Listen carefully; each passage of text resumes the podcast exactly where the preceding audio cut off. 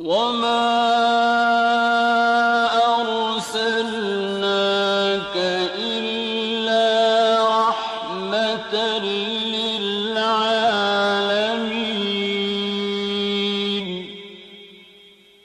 نبی کریم صلی اللہ علیہ وسلم بنی نو انسان کے لیے اللہ کے آخری نبی ہیں اور آپ پر نازل ہونے والی کتاب قرآن مجید اللہ تعالی کی آخری کتاب ہے۔ لہذا نبی کریم صلی اللہ علیہ وسلم کی پاکیزہ زندگی امت مسلمہ کے لیے تا قیامت واجب الاتباع رشد و ہدایت کا ابدی سرچشمہ اور ذریعہ نجات ہے۔ لقد كان لكم في رسول الله أسوة حسنة. یقیناً رسول اللہ کی زندگی تمہارے لیے بہترین نمونہ ہے۔ لہذا رحمت للعالمین کی سیرت متحرہ کا مطالعہ ہر مسلمان کی زندگی کا لازمی حصہ قرار پایا۔ مسلمان مردوں، عورتوں اور بچوں کی اسی ضرورت کے پیش نظر نبی رحمت صلی اللہ علیہ وسلم کی سیرت طیبہ پر سیٹ تیار کیا ہے۔ جس کی تیاری میں قرآن مجید، صحیح احادیث اور مستند سیرت کی کتابوں سے استفادہ کیا گیا ہے۔ اس سیٹ میں سیرت النبی صلی اللہ علیہ وسلم کو مفصل طور پر بیان کیا گیا ہے۔ نبی صلی اللہ علیہ وسلم کی زندگی کے تمام پہلو اور واقعات ترتیب وار انتہائی دلچسپ انداز، خوبصورت آواز اور آسان الفاظ میں بیان کیے گئے ہیں۔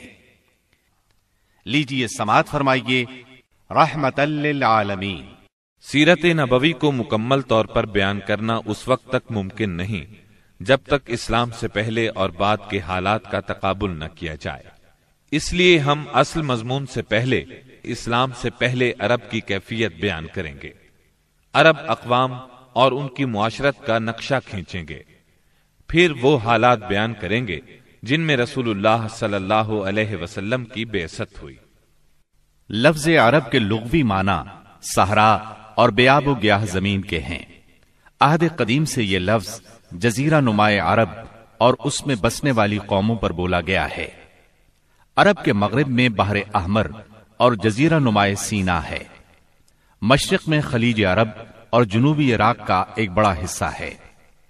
جنوب میں بحر عرب ہے جو در حقیقت بحر ہند کا پھیلاؤ ہے۔ شمال میں ملک شام اور کسی قدر شمالی عراق ہے۔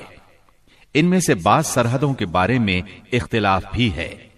کل رقبے کا اندازہ دس لاکھ سے تیرہ لاکھ مربع میل تک کیا گیا ہے۔ نسلی اعتبار سے مورخین نے عرب اقوام کی تین قسمیں قرار دی ہیں۔ نمبر ایک، عرب باعدہ یعنی وہ قدیم عرب قبائل اور قومیں جو بالکل ناپید ہو گئیں اور ان کے متعلق ضروری معلومات بھی دستیاب نہیں۔ مثلا آد سمود، تسم، جدیس امالکا وغیرہ۔ نمبر دو، عرب آربا یعنی وہ عرب قبائل جو یارب بن یشجب بن قہتان کی نسل سے ہیں۔ انہیں قہتانی عرب کہا جاتا ہے۔ نمبر تین، عرب مستعربہ یعنی وہ قبائل جو سیدنا اسماعیل علیہ السلام کی نسل سے ہیں۔ انہیں ادنانی عرب کہا جاتا ہے۔ عرب عربہ یعنی قہتانی عرب کا اصل گہوارہ ملک یمن تھا۔ یہیں ان کے خاندان اور قبیلے مختلف شاخوں میں پھوٹے، پھیلے اور بڑھے۔ ان میں سے دو قبیلوں نے بہت شہرت حاصل کی۔ ایک ہمیر، جس کی مشہور شاخیں زید الجمہور، قزا اور سکاسک ہیں۔ دوسرا کہلان، جس کی مشہور شاخیں ہمدان، انمار، مزہج تے کندہ لخم، جزام ازد اوس، خزرج اور اولاد جفنا ہیں، جنہوں نے آگے چل کر ملک شام میں بادشاہت قائم کی اور آل غسان کے نام سے مشہور ہوئے۔ عرب مستاربہ کے جد اعلی سیدنا ابراہیم علیہ السلام اصلاً عراق کے ایک شہر اور کے باشندے تھے۔ یہ شہر دریائے فرات کے مغربی ساحل پر کوفے کے قریب واقع تھا۔ اس کی کھدائی کے دوران میں جو قدبے برامد ہوئے، ان سے اس شہر کے متعلق بہت سی تفصیلات منظر عام پر آئی ہیں۔ اور سیدنا ابراہیم علیہ السلام کے خاندان کی بعض تفصیلات معلوم ہوئی ہیں۔ نیز، ملک کے دینی اور اجتماعی حالات بھی سامنے آئے ہیں۔ سیدنا ابراہیم علیہ السلام یہاں سے ہجرت کر کے شہر حران تشریف لے گئے تھے۔ اور پھر وہاں سے فلسطین جا کر اس کو اپنی دعوتی سرگرمیوں کا مرکز بنا لیا۔ اور دعوت و تبلیغ کے لیے یہیں سے اندرون و بیرون ملک آتے جاتے رہتے تھے۔ ایک بار آپ مصر تشریف لے گئے۔ پھر نے آپ کی بیوی سیدہ سارا علیہ السلام کی کیفیت سنی تو بدنیت ہو گیا۔ انہیں بری نیت سے اپنے دربار میں بلایا۔ لیکن اللہ نے سیدہ سارا کی دعا کے نتیجے میں غیبی طور پر فرعون کی ایسی گرفت کی کہ وہ ہاتھ پاؤں مارنے لگا۔ اس کی نیت بد اس کے منہ پر مار دی گئی اور وہ اس حادثے کی نوعیت سے سمجھ گیا کہ سیدہ سارا اللہ کی نہایت خاص اور مقرب بندی ہیں۔ وہ ان کے اس وصف سے اس قدر متاثر ہوا کہ اپنی بیٹی ہاجرہ کو ان کی خدمت میں دے دیا۔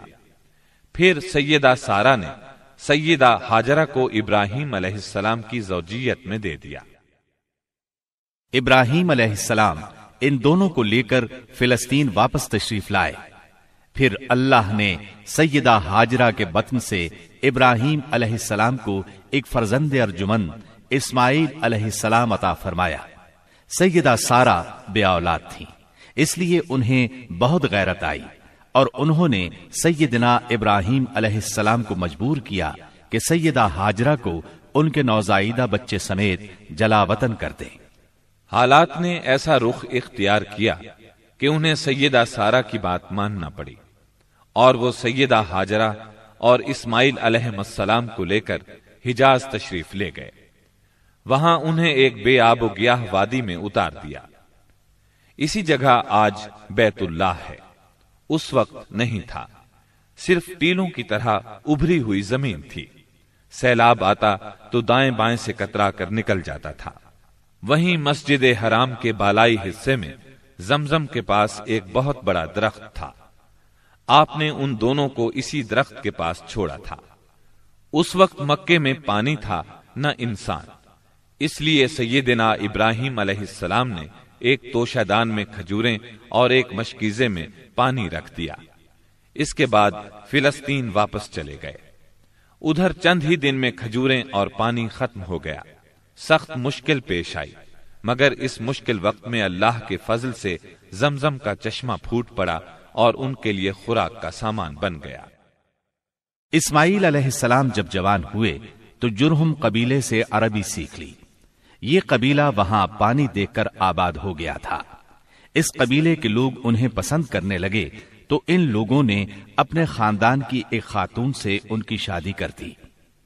اسی دوران میں سیدہ ہاجرہ کا انتقال ہو گیا۔ ادھر سیدنا ابراہیم علیہ السلام کو خیال آیا کہ اپنا ترکہ دیکھنا چاہیے۔ چنانچہ وہ مکہ معظمہ تشریف لے گئے، لیکن سیدنا اسماعیل علیہ السلام سے ملاقات نہ ہوئی۔ بہو سے حالات دریافت کیے۔ اس نے تنگ دستی کی شکایت کی۔ آپ نے وسیعت کی کہ اسماعیل آئیں تو کہنا اپنے دروازے کی چوکھٹ بدل دیں۔ سیدنا اسماعیل علیہ السلام اس وسیعت کا مطلب سمجھ گئے۔ انہوں نے بیوی کو طلاق دے دی اور ایک دوسری عورت سے شادی کر لی، جو جرہم کے سردار مزاز بن امر کی صاحبزادی تھی۔ ان کی دوسری شادی کے بعد ایک بار پھر سیدنا ابراہیم علیہ السلام مکے تشریف لے گئے۔ مگر اس مرتبہ بھی سیدنا اسماعیل علیہ السلام سے ملاقات نہ ہو سکی۔ بہو سے حال پوچھا تو اس نے اللہ کی حمد و ثنا بیان کی۔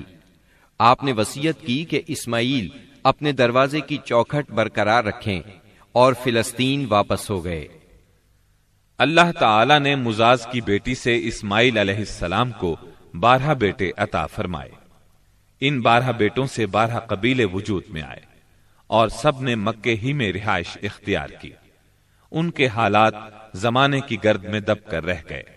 صرف نابد اور قیدار کی اولاد گمنامی سے محفوظ رہی۔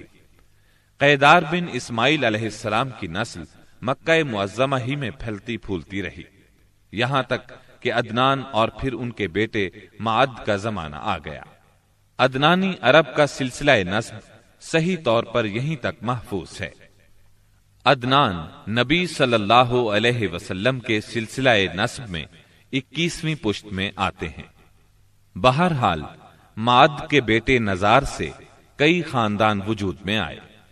در اصل نزار کے چار بیٹے تھے اور ہر بیٹا ایک بڑے قبیلے کی بنیاد ثابت ہوا۔ چاروں کے نام یہ ہیں، ایاد، انمار ربیہ اور مزر ان میں سے آخری دو قبیلوں کی شاخیں اور شاخوں کی شاخیں بہت زیادہ ہوئیں۔ چنانچہ ربیہ سے اسد بن ربیہ انزا عبد القیس وائل، بکر تغلب اور بنو حنیفہ وغیرہ وجود میں آئے۔ مزر کی اولاد دو بڑے قبیلوں میں تقسیم ہوئی۔ نمبر ایک، قیس اعلان بن مزر نمبر دو، الیاس بن مزر قیس اعلان سے بنو سلیم، بنو حوازن بنو غطفان۔ غطفان سے ابس، زبیان اشجا اور غنی بن آسر کے قبائل وجود میں آئے۔ الیاس بن مزر سے تمیم بن مرہ، حزیل بن مدرکا بنو اسد بن خزیمہ اور کنانا بن خزیمہ کے قبائل وجود میں آئے۔ پھر کنانا سے قریش کا قبیلہ وجود میں آیا۔ یہ قبیلہ فہر بن مالک بن نظر بن کنانا کی اولاد ہے۔ پھر قریش بھی مختلف شاخوں میں تقسیم ہوئے۔ مشہور قریشی شاخوں کے نام یہ ہیں۔ جمح، سہم، عدی مخزوم، تیم زہرا اور قصی بن کلاب کے خاندان یعنی عبد الدار اسد بن عبد العزا اور عبد مناف، یہ تینوں قصی کے بیٹے تھے۔ ان میں سے عبد مناف کے چار بیٹے ہوئے، جن سے چار ذیلی قبیلے وجود میں آئے یعنی عبد الشمس، نوفل مطلب اور ہاشم۔ انہی ہاشم کی نسل سے اللہ نے ہمارے نبی کریم صلی اللہ علیہ وسلم کا انتخاب فرمایا۔ ابن عباس رضی اللہ عنہ کا بیان ہے کہ رسول اللہ صلی اللہ علیہ وسلم نے فرمایا، اللہ تعالی نے مخلوق پیدا فرمائی تو مجھے سب سے اچھے گروہ کے اندر رکھا۔ پھر قبائل کو چنا تو مجھے سب سے اچھے قبیلے کے اندر بنایا۔ پھر گھرانوں کو چنا تو مجھے سب سے اچھے گھرانے میں بنایا۔ لہذا میں اپنی ذات کے اعتبار سے بھی سب سے اچھا ہوں اور اپنے گھرانے کے اعتبار سے بھی سب سے بہتر ہوں۔ جس وقت جزیرت العرب پر اسلام کا سورج طلوع ہوا، وہاں دو قسم کے حکمران تھے۔ ایک تاجپوش بادشاہ، جو حقیقت میں مکمل طور پر آزاد اور خود مختار نہیں تھے، اور دوسرے قبائلی سردار، جنہیں اختیارات کے لحاظ سے وہی حیثیت حاصل تھی جو تاج پوش بادشاہوں کی تھی۔ لیکن ان کی اکثریت کو ایک مزید امتیاز یہ حاصل تھا کہ وہ مکمل طور پر آزاد اور خود مختار تھے۔ اس وقت تاج پوش حکمران یہ تھے۔ شاہان یمن، شاہان آل غسان یعنی شام، اور شاہان ہیرا یعنی عراق۔ باقی عرب حکمران تاج پوش نہ تھے۔ عرب عربہ میں سے قدیم ترین قوم قوم سبا تھی۔ اور یعنی عراق سے جو کتبات برآمد ہوئے، ان میں اڑھائی ہزار سال قبل مسیح کی اس قوم کا ذکر ملتا ہے۔ لیکن اس کے عروج کا زمانہ گیارہ صدی قبل مسیح سے شروع ہوتا ہے۔ اس کی تاریخ کے اہم ادوار یہ ہیں۔ چھ سو پچاس قبل مسیح سے پہلے کا دور۔ اس دور میں سبا کے بادشاہوں کا لقب مکرب سبا تھا۔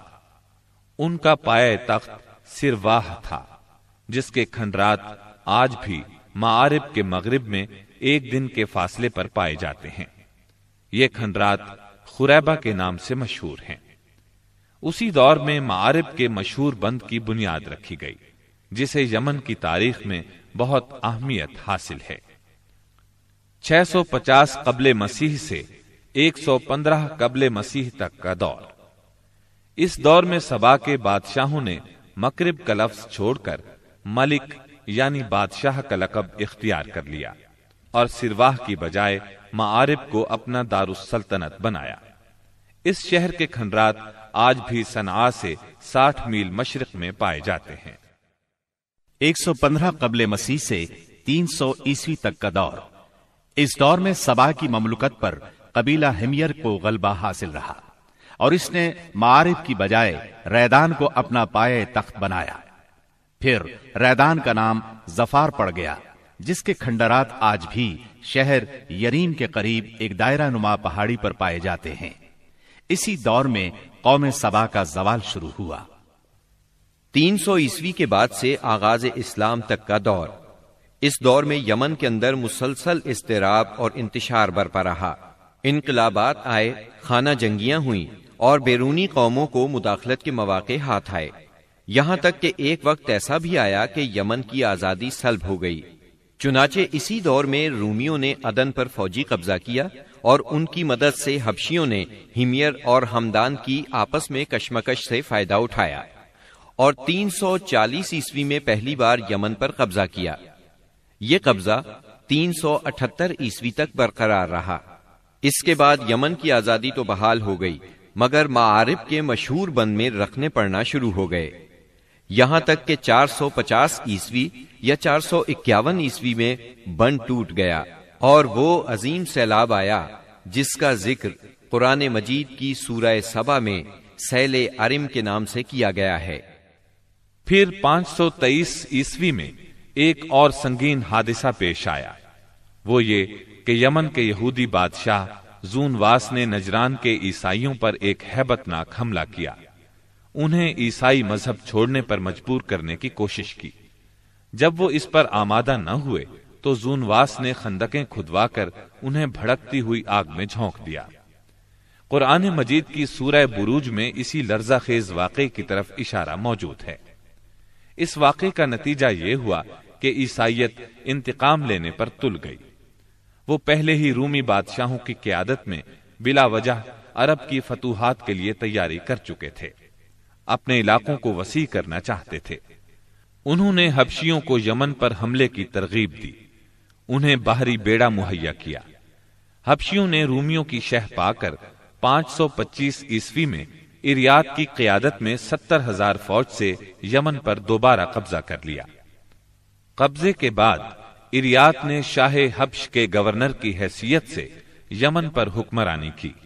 لیکن پھر اس کی فوج کے ایک ماتحت کمانڈر ابرہا نے اسے قتل کر کے خود اقتدار پر قبضہ جما لیا اور شاہ حبش کو بھی راضی کر لیا کہ وہ اس کے قبضے کو تسلیم کر لے۔ یہ وہی ابراہ ہے جس نے بعد میں خانہ کعبہ کو ڈھانے کی کوشش کی اور ایک لشکر جرار کے علاوہ چند ہاتھیوں کو بھی فوج کشی کے لیے ساتھ لایا۔ جس کی وجہ سے یہ لشکر اصحاب الفیل کے نام سے مشہور ہوا۔ عراق اور اس کے نواحی علاقوں پر سائر سے آزم کے زمانے ہی سے اہل فارس کی حکمرانی چلی آ رہی تھی۔ اسے کوروش کبیر، خورس یا سائرس ذوالقرنین بھی کہا جاتا ہے۔ اس کا زمانہ پانچ سو ستاون تا پانچ سو انتیس قبل مسیح ہے۔ اس کے مقابلے میں کسی کو آنے کی ضرورت نہیں تھی۔ یہاں تک کہ تین سو چھبیس قبل مسیح میں سکندر مقدونی نے دارا اول کو شکست دے کر فارسیوں کی طاقت توڑ دی، جس کے نتیجے میں ان کا ملک ٹکڑے ٹکڑے ہو گیا اور طوائف الملوکی شروع ہو گئی۔ یہ انتشار دو سو تیس عیسوی تک جاری رہا۔ اسی دوران میں قہتانی قبائل نے اپنا وطن چھوڑ کر عراق کے ایک بہت بڑے اور شاداب سرحدی علاقے پر بود و باش اختیار کر لی۔ پھر ادنانی لوگ اپنا وطن چھوڑ کر اس طرف آئے۔ انہوں نے لڑ بھیڑ کر جزیرہ فراتیا کے ایک حصے پر اپنا قبضہ جما لیا۔ ادھر دو سو چھبیس عیسوی میں اردشیر نے جب ساسانی حکومت کی داغ بیل ڈالی تو رفتہ رفتہ فارسیوں کی طاقت ایک بار پھر پلٹ آئی۔ اردشیر کے عہد میں ہیرا بادیات العراق اور جزیرے کے ربیعی اور مزری قبائل پر جزیمت الوزاح کی حکمرانی تھی۔ شاہان ہیرا کے پاس فارسی فوج کی ایک یونٹ ہمیشہ رہا کرتی تھی، جس سے بادیا نشین عرب باغیوں کی سرکوبی کا کام لیا جاتا تھا۔